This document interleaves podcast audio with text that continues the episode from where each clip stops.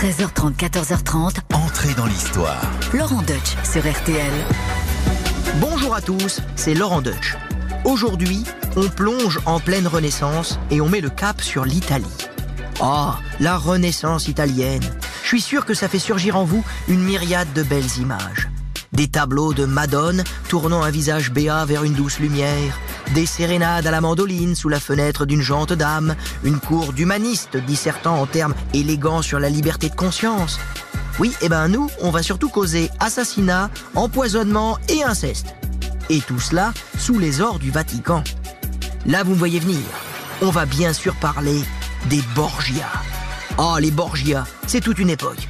Des ombres assassines qui glissent dans les rues sombres et pouilleuses de Rome. Des palais confits de marbre et de stuc accueillant des banquets dantesques où l'arsenic s'immisce dans les calices. Des cadavres charriés par le Tibre au petit matin. Dans la sulfureuse famille Borgia, il y a le père, le patriarche, soit le pape Alexandre IV. Il y a ensuite son fils, turbulent, César. Et enfin la fille, Lucrèce, celle dont je vais faire le portrait maintenant. Un portrait en clair-obscur, tant les légendes ont noirci le tableau. Lucrèce Borgia, un nom qui dit orgie, qui fait rimer renaissance avec concupiscence. Alors, mesdames et messieurs, éloignez les enfants, suivez-moi et entrez dans l'histoire sur RTL. Entrez dans l'histoire. Laurent Deutsch sur RTL. On ne choisit pas sa famille, dit l'adage. En cette fin de 15e siècle, Lucrèce Borgia avait statistiquement toutes les chances de naître fille de paysan ou bien d'artisan. Eh ben non, elle est née fille de pape. Je peux vous dire qu'aujourd'hui, il y a plus de chances de gagner au loto. En vérité, son père n'est encore que cardinal quand elle naît en 1480 à Subiaco, une ville nichée dans les vallons du Latium, à environ 70 km de Rome. Alors vous me direz, euh, fille de cardinal, c'est un peu dingue. Comment est-ce possible? Comment des hauts prélats, soumis soi-disant au célibat, peuvent-ils avoir une progéniture? En fait, à la fin du Moyen Âge, ordonner des hommes mariés était interdit, hein, mais en théorie. Et en fait, c'était toléré dans la pratique. Il faudra attendre le Concile de Trente en 1545 et l'élan de la contre-réforme pour mettre fin à se laisser aller. Mais au XVe siècle, ça choque pas. Les cardinaux sont perçus comme des princes de l'Église et peuvent donc revendiquer une descendance à qui transmettre un héritage le papa de Lucrèce, le cardinal Rodrigo Borgia, est un homme en pleine ascension dans les années 1480. Faut dire qu'il est lui-même le neveu d'un pape, Calixte III. Et c'est sûr qu'avoir un tonton pape, ça aide pour faire carrière dans la curie romaine. Cette famille Borgia est d'origine catalane. Les ancêtres ont gagné leur renommée d'abord dans l'armée, pendant la Reconquista espagnole, puis au sein de l'Église, notamment grâce au grand-oncle de Lucrèce, qui était évêque de Valence, Alfonso Borgia, le futur pape Calixte III. En s'installant à Rome, celui-ci monte vite en grade, profitant d'une guerre entre deux clans en perpétuelle rivalité pour le trône de Saint-Pierre, deux nobles et puissantes familles, les Colonna et les Orsini. C'est un peu la mafia du Quattrocento. Les règlements de compte sont monnaie courante, alors pour équilibrer le conflit, on mise sur le vieux cardinal Borgia, un homme neutre et diplomate que l'on croit inoffensif. Et c'est vrai, il meurt seulement trois ans plus tard, mais non sans avoir favorisé la carrière de son neveu, Rodrigo Borgia. Désormais, il faudra compter avec cette nouvelle famille qui entend jouer un autre rôle que celui d'arbitre entre les clans. De nouveaux loups sont entrés dans la bergerie, les Borgia. En 1457, le cardinal Rodrigo Borgia obtient la charge de vice-chancelier, soit la charge la plus élevée dans la hiérarchie ecclésiastique après le souverain pontife. La plus élevée et la plus lucrative. Il conservera cette charge pendant 35 ans sous quatre pontificats successifs, ce qui prouve son talent politique. Rodrigo mène grand train et fréquente des courtisanes. Il a le sang chaud, notre bon cardinal Borgia. Il passe sans transition du goupillon aux gourgandines. Il finit par s'éprendre d'une belle patricienne, tenancière d'une taverne huppée, qui lui donne quatre enfants, dont trois garçons, César, Juan, Geoffroy et une fille, Lucrèce. Celle-ci passe une enfance relativement heureuse, loin des affaires politiques. On lui enseigne le latin, quelques rudiments de grec. Elle a son maître de musique et son maître de danse. Elle est particulièrement choyée par son père, qui sait tout le profit qu'il pourra tirer un jour d'une fille à marier. Car Lucrèce est très jolie. Ses cheveux blonds ondulent derrière ses épaules. Ses traits fins, son teint frais, ses yeux clairs attirent tous les regards. C'est un beau parti. Pour parfaire son éducation, elle fréquente le palais de la puissante famille Orsini et se lie d'amitié avec Giulia Farnese, surnommée la Bella. Celle-ci est, dit-on, la plus jolie femme de son temps. Alors forcément, son chaud lapin de papa en pince pour Giulia. Il devient donc son amant malgré l'énorme différence d'âge. La Bella a 15 ans et le cardinal Bedonnant en a près de 60. Pour autant, les deux demoiselles restent copines. Enfin, tout de même, ça doit être un peu curieux d'être copine avec la maîtresse de ton papa. Mais là où les choses prennent carrément un tour bizarre, c'est quand le père de Lucrèce accède à la fonction suprême. Ça se passe en 1492. Et quelle année, hein, cette année-là? La Reconquista est accomplie avec la prise de Grenade. Un certain Michel-Ange sculpte ses premiers chefs-d'œuvre pour Laurent de Médicis, qui meurt le 9 avril de la même année. Le 3 août, Christophe Colomb hisse les voiles de ses trois caravelles. Et tandis qu'il cingle sans le savoir vers une terre inconnue, un vent nouveau souffle déjà sur le monde chrétien. Car le 11 août, Rodrigo Borgia monte sur le trône de Saint-Pierre sous le nom d'Alexandre VI. Par la grâce de Dieu, mais aussi euh, grâce à quelques pots de vin. Et oui, hein, il a fallu jouer des coudes dans cette interminable conclave, à l'issue très serrée.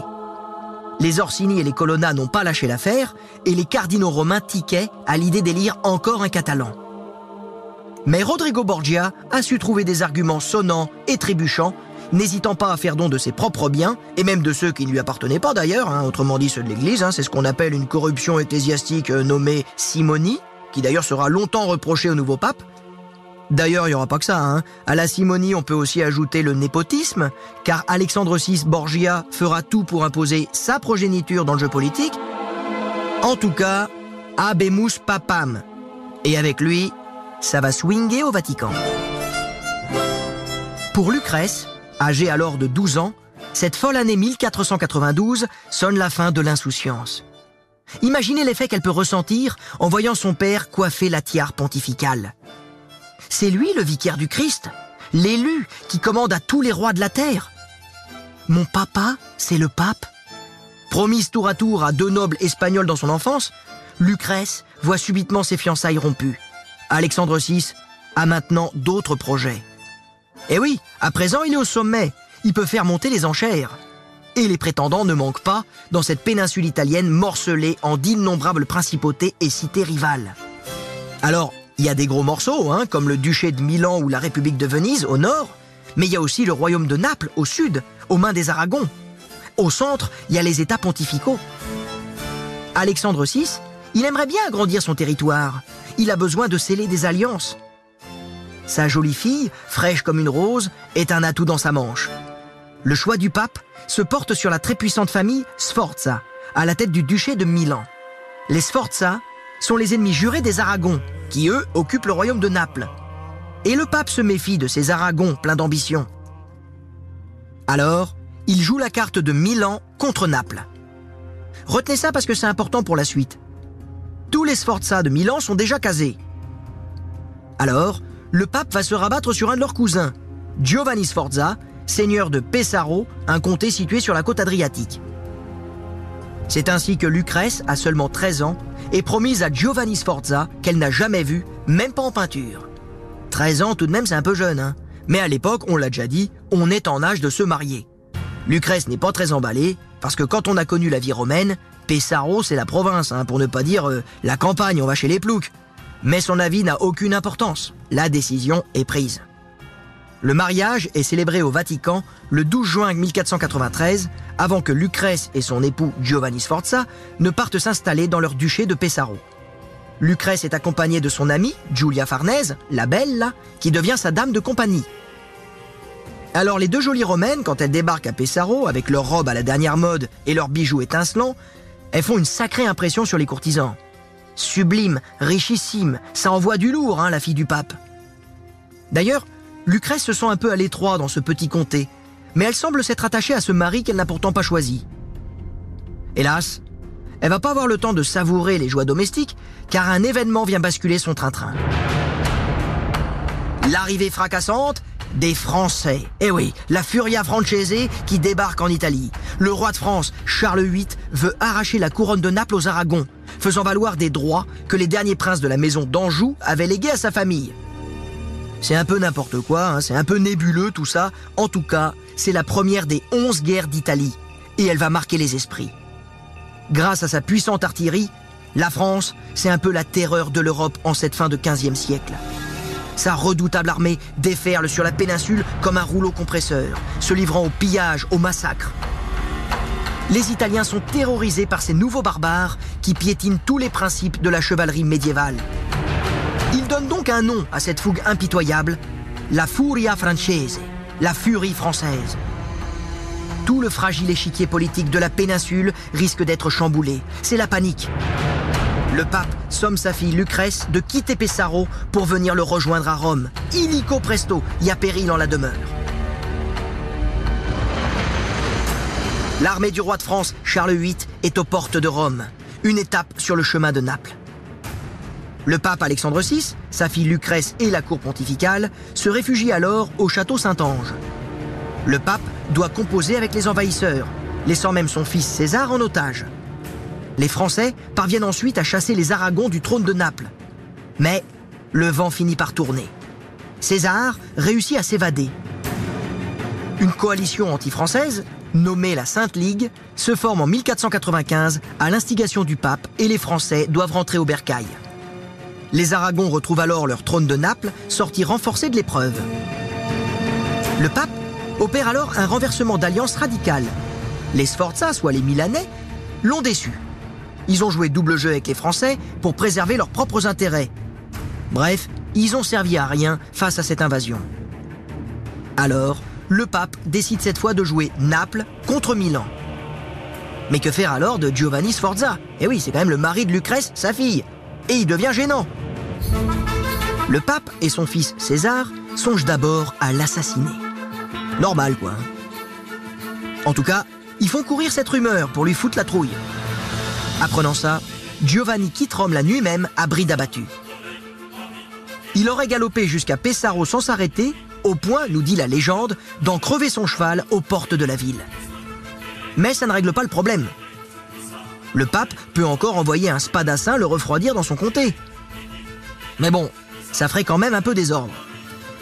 Reste une solution, le divorce. Alors le divorce, à l'époque, c'est une procédure très compliquée. Mais quand on est pape, euh, on est pape. Ça facilite les choses. Bon, il faut quand même mettre un petit peu les formes. Donc on va se servir du droit canon qui stipule que le divorce est possible en cas de non-consommation du mariage. Autrement dit, Giovanni Sforza doit déclarer n'avoir jamais honoré la couche de Lucrèce, ce qui revient à avouer son impuissance. Ah bah il n'a pas envie de passer pour un puceau dans toute l'Europe. Mais il a un peu le couteau sous la gorge. Alors il signe, résigné et humilié. Lucrèce, humiliée elle aussi, hélas des intrigues de sa famille. Elle n'est pourtant pas au bout de ses peines. Un jour, elle fausse compagnie à son escorte et fonce demander asile au couvent romain de San Sisto. Elle songe sérieusement à prendre le voile. Elle veut quitter le monde. Le pape, il est très contrarié parce qu'il peut plus communiquer avec sa fille, mais pourtant il a besoin d'elle. hein. Il veut la marier sans tarder. Il a beau envoyer ses hommes tambouriner à la porte du couvent, la mère supérieure demeure inflexible. On ne passe pas. No pasaran. Hors de question de violer ce sanctuaire des servantes du Seigneur. Pas même sur ordre de son représentant sur terre. Le pape finit quand même par trouver un moyen d'échanger avec sa fille par un intermédiaire, son vice-camérier, Pedro Calderón, surnommé Perotto. Celui-ci est chargé de porter une funeste nouvelle. L'un des frères de Lucrèce, Juan, a été assassiné. On a lardé son corps de coups de poignard avant de le jeter dans le Tibre. Peut-être un coup de la famille Orsini, qui a pris ombrage de la nomination de Juan en tant que préfet de Rome, fonction qu'il considérait comme leur chasse gardée. Mais certains suspectent aussi César Borgia en personne, son propre frère. Car c'est à lui que profite le crime. Il est ainsi débarrassé du chouchou de papa et peut devenir son bras armé. En l'absence de preuves, le pape préfère classer l'affaire, soucieux d'étouffer un scandale. Quoi qu'il en soit, attristé par la mort de son frère, Lucrèce se console dans les bras du jeune messager, Perotto. Il a su la réconforter tant et si bien qu'elle tombe enceinte de ses œuvres au bout de quelques semaines. Apprenant la chose, César entre dans une rage folle. Il pourchasse Perotto au Vatican jusque dans la salle du trône et le transperce d'un coup de dague sous les yeux du pape. La légende veut que sa robe en ait été mouchetée de sang. Le cadavre finira dans le Tibre, lui aussi, avec celui de la servante de Lucrèce, qui devait en savoir trop. Cette grossesse, il est vrai, ça arrange pas les affaires des Borgia. En pleine procédure de divorce avec son premier époux Giovanni Sforza, Lucrèce doit paraître devant une cour de cardinaux chargée d'examiner le dossier. Sortie du couvent enceinte de 8 mois, la fille du pape doit jurer sur son honneur qu'elle est encore Virgo intacta, c'est-à-dire vierge. Et oui, euh, la grosse blague quand t'es enceinte de 8 mois. Alors il faut croire que les servantes ont suffisamment arrangé sa robe avec des fanfreluches pour tromper la vigilance de la vénérable assemblée, parce que ça va fonctionner. On va la croire vierge. En réalité, je pense que l'assemblée a surtout la trouille de César Borgia, qui est pas très commode, comme vous l'aurez compris. Donc, notre petite assemblée ferme les yeux. Le divorce est enfin prononcé. Quant au petit rejeton, hein, très embarrassant en pleine négociation pour un nouveau mariage de Lucrèce, il est tenu à l'écart de sa mère, le pape réglant la question en attribuant publiquement la paternité à son fils César et une dame romaine. Circuler, y a rien à voir. Et voilà notre Lucrèce, de nouveau célibataire et vierge. La voie est donc ouverte pour un nouveau mariage avec le camp adverse, les Aragons de Naples. Le clan Borgia choisit de marier Lucrèce à Alphonse d'Aragon, duc de Bisséglie et prince de Salerne. Bon là encore, Lucrèce a toujours pas voix au chapitre, mais à vrai dire, elle a pas trop à se plaindre. Alphonse est bel homme. Ils ont en plus à peu près le même âge tous les deux, 18 ans, et ils se plaisent aussitôt. Les deux tourtereaux filent le parfait amour. En plus, le pape confie de grandes responsabilités à sa fille, car il n'a confiance qu'en ceux de sa famille. Il nomme Lucrèce gouverneur de Spolète, une place forte située entre Rome et Pérouse, en Ombrie.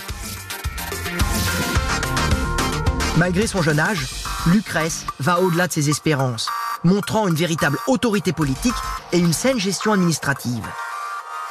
Elle s'acquitte tant et si bien de sa tâche qu'Alexandre VI va jusqu'à lui confier les rênes du Vatican lors de ses déplacements. Vous imaginez le tableau? Une femme se retrouve de fait à la tête de la papauté, chose aussi inédite qu'insolite. Alors bien sûr, elle peut pas régenter les questions liturgiques, mais c'est elle qui prend connaissance du courrier et qui expédie les affaires courantes. Évidemment, cette démonstration flagrante de piston ne va pas sans quelques grincements de dents hein, au sein de la curie, et on traite Lucrèce avec ce qu'on appellerait aujourd'hui du sexisme. Un exemple Le cardinal de Lisbonne, auprès duquel Lucrèce vient un jour prendre conseil pour un acte officiel, lui aurait rétorqué Avez-vous seulement une plume? Jeu de mots grivois sur penna et penne en italien, soit plume et pénis. La classe. En tout cas, malgré ça, tout roule pour Lucrèce. Elle a un nouveau mari qu'elle aime, elle remplit ses missions politiques avec brio. Seulement voilà, avec les Borgia, le bonheur, ça dure jamais bien longtemps. Un an après le mariage de Lucrèce, les Français reviennent mettre le bazar en Italie. Ils lâchent pas l'affaire. Cette fois, c'est Louis XII qui veut conquérir le royaume de Naples et au passage le duché de Milan qu'il revendique de par sa grand-mère, Valentine Visconti. Un tant qu'à faire, c'est sur le chemin. Mais cette fois, le pape trouve un terrain d'entente avec les Français. Alors, il retourne encore sa soutane, hein. il lâche les Aragons de Naples. Oui, alors, euh, désolé les gars, hein, finalement, euh, on va quand même pas se fâcher avec le roi de France. hein. En plus, ils sont un peu énervés, les gars, donc euh, on va calmer le jeu, hein. on va jouer la défense. Et qui c'est qui trinque? Une fois de plus, c'est le mari de Lucrèce. Il devient gênant. L'histoire se répète. Alors cette fois, qu'est-ce qu'on va faire de ce pauvre Alphonse d'Aragon? Va quand même pas rejouer la comédie de l'impuissance. Là, ça va commencer à se voir. Bon, bah écoutez, on a qu'à le tuer cette fois, c'est plus simple, hein, on l'a pas encore fait.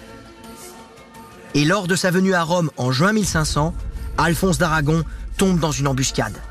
Il a le malheur de s'aventurer avec son écuyer aux abords du Vatican. Soudain, des faux pèlerins, qui faisaient mine de dormir, se lèvent comme un seul homme et assaillent les promeneurs. blessé à la tête, Alphonse s'effondre ensanglanté. Ses deux compagnons parviennent à le traîner jusque dans le palais du Vatican. Très mauvaise idée.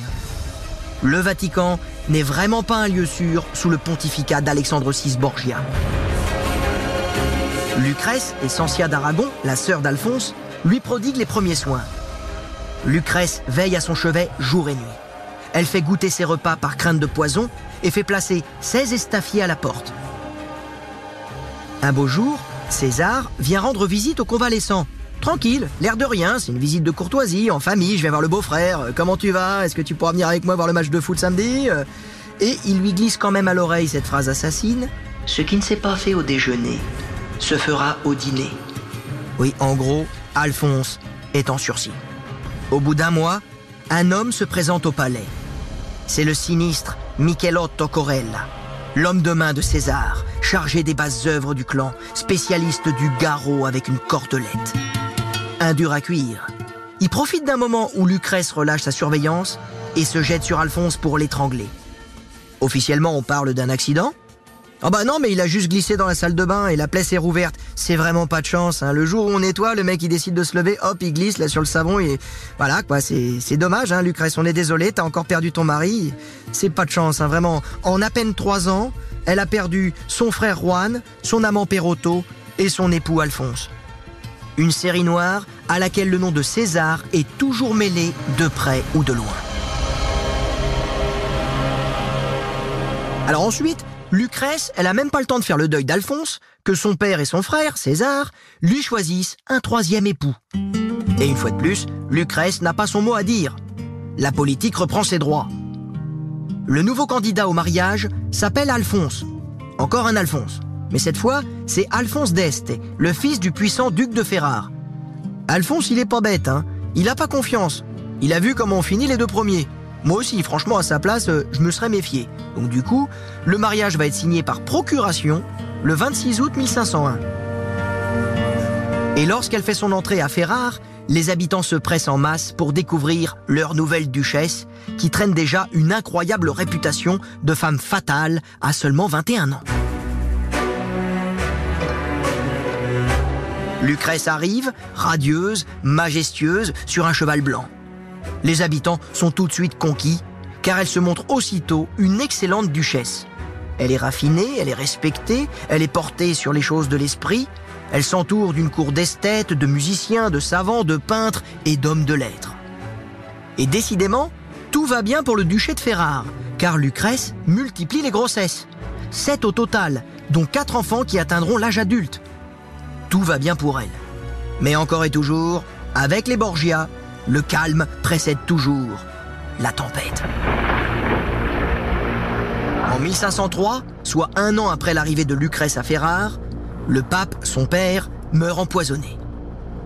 Ironie de l'histoire, il aurait bu par mégarde la cantarella, le poison emblématique de la Renaissance à base d'arsenic, qu'il destinait à son hôte, un cardinal dont il voulait se débarrasser. Ouais, c'est vraiment ballot. Le pape est ainsi puni par là où il a péché. Privé du patriarche, César Borgia est alors acculé à une lutte permanente. En 1507, il trouve finalement la mort dans une embuscade en Navarre, transpercée de coups de lame. Malgré la peine, Lucrèce vit sans doute cette disparition comme un soulagement. Les Borgia ne sont plus une menace pour personne, et surtout pour elle. Elle peut ainsi s'épanouir dans son duché de Ferrare, où tout le monde lui montre un sincère attachement. Lucrèce est enfin en paix. Elle effectue de fréquentes retraites au couvent de Corpus Domini, où vit une communauté de sœurs Clarisse, fidèle à l'idéal de pauvreté de Saint François d'Assise. Elle n'est pas nonne à part entière, car elle est encore soumise à ses obligations politiques, mais c'est tout comme. Elle porte le cilice. Elle rase sa belle chevelure et se déleste de ses biens les plus précieux, fourrures, bijoux, qu'elle vend au profit des indigents. En somme, elle a renoncé aux vanités du monde. La magnificence des Borgia n'est plus qu'un souvenir. Faut-il y voir une forme de repentance pour expier les crimes de sa famille? Peut-être. Épuisée par les grossesses à répétition, Lucrèce contracte une fièvre puerpérale et vit le dernier accouchement comme un calvaire. Sentant son heure venir, elle demande au pape Léon X une ultime bénédiction pour le salut de son âme. Les Ferrarais accompagnent en prière leur duchesse bien-aimée. Après dix jours d'agonie, Lucrèce Borgia s'éteint le 24 juin 1519 à l'âge de 39 ans. Elle est enterrée dans son cher couvent du Corpus Domini. Vêtue de son habit de religieuse, sa dépouille est déposée à même la terre, à la manière franciscaine, recouverte d'une simple pierre tombale. La fille d'un pape tire ainsi sa révérence en toute discrétion et en toute humilité. Et pourtant, une incroyable postérité l'attend par-delà les siècles.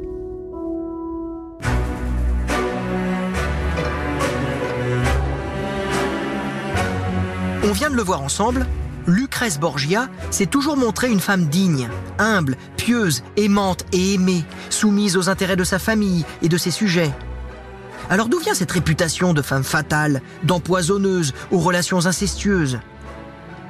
Le premier qui a parlé d'inceste, c'est Giovanni Sforza. Souvenez-vous, son premier époux. Vexé de passer pour un impuissant dans l'humiliante procédure du divorce, il se venge en faisant courir le bruit que si on lui enlève sa femme, c'est parce que le pape souhaite avoir la liberté de jouir lui-même de sa fille. Un simple sous-entendu rancunier qui va faire couler beaucoup d'encre. Un autre scandale que la postérité a retenu sous le nom de banquet des châtaignes ou banquet des 50 courtisanes a défrayé la chronique. Il s'agit d'une fête donnée par César le 31 octobre 1501 au sein du Vatican. Cette fête aurait tourné en orgie on aurait demandé à des prostituées, en tenue d'Ève, de déguster des châtaignes par terre, à quatre pattes, pour mieux tendre la croupe au soudard de César. Or, le chroniqueur qui rapporte cette scène lubrique et qui mentionne la présence de Lucrèce n'était lui-même pas présent au banquet. On peut donc en douter. Mais les légendes ont la peau dure. Calomnier, calomnier, il en restera toujours quelque chose, hein, dit l'adage. L'irruption de la réforme protestante dans la chrétienté va beaucoup contribuer à la mauvaise réputation des Borgia. On fustige mieux les papistes en les présentant comme des dépravés, à commencer par le pape en personne. Alexandre VI Borgia devient l'incarnation d'une église romaine dévoyée, corrompue, où règne le vice, la simonie, le népotisme. Et forcément, Lucrèce, hein, la fille, n'est pas épargnée par les cabales. Les artistes vont ensuite prendre le relais en caricaturant les ragots pour créer un personnage en rouge, en noir. Espagnole sous ses cheveux blonds, courtisane sous son air candide, elle avait la tête d'une Madone de Raphaël et le cœur de Messaline, écrit Alexandre Dumas dans Les Borgia. Mais c'est Victor Hugo qui va en faire la femme la plus sulfureuse de la Renaissance. Laissant complètement de côté la réalité historique pour atteindre une puissance dramatique. En 1833, il signe le mélodrame Lucrèce Borgia, accueilli triomphalement la même année au théâtre de la Porte Saint-Martin. Et maintenant que nous vous avons dit nos noms, madame, voulez-vous que nous vous disions le vôtre? Non, non, ayez pitié, mes seigneurs Pas devant lui! Ôtez votre masque, Ah. madame Qu'on voit si vous pouvez encore rougir. Inceste à tous les degrés! Inceste avec ses deux frères qui se sont entretués pour l'amour d'elle! Inceste Pitié Inceste avec ses enfants si elle en avait C'est Lucrèce Borgia Passionné par les difformités morales et les figures monstrueuses, Hugo prête à son héroïne les pires penchants. Tel un fils imaginaire, fruit de l'inceste avec son frère, qui meurt empoisonné dans ses bras. Pourtant, Lucrèce n'a jamais fait usage de la cantarella. Mais le poison colle à son image de femme vénéneuse, qui séduit tant les esprits baudelairiens. Alors c'est vrai, les Borgia n'étaient pas des saints, loin s'en faut. Mais dans le contexte des rivalités princières, ils savaient sans doute qu'il valait mieux être l'assassin plutôt que l'assassiné. Et puis après tout, sans cette violence, la Renaissance n'aurait peut-être pas été la Renaissance. Songez à cette excellente tirade d'un film d'Orson Welles. L'Italie sous les Borgia a connu 30 ans de terreur, de meurtres, de carnage, mais cela a donné Michel-Ange, Léonard de Vinci et la Renaissance. La Suisse a connu la fraternité, 500 ans de démocratie et de paix, et ça a donné quoi? Le coucou. Comme quoi, le mal parfois, ça fait du bien. Je vous laisse méditer là-dessus. Entrez dans l'histoire. Laurent Deutsch sur RTL.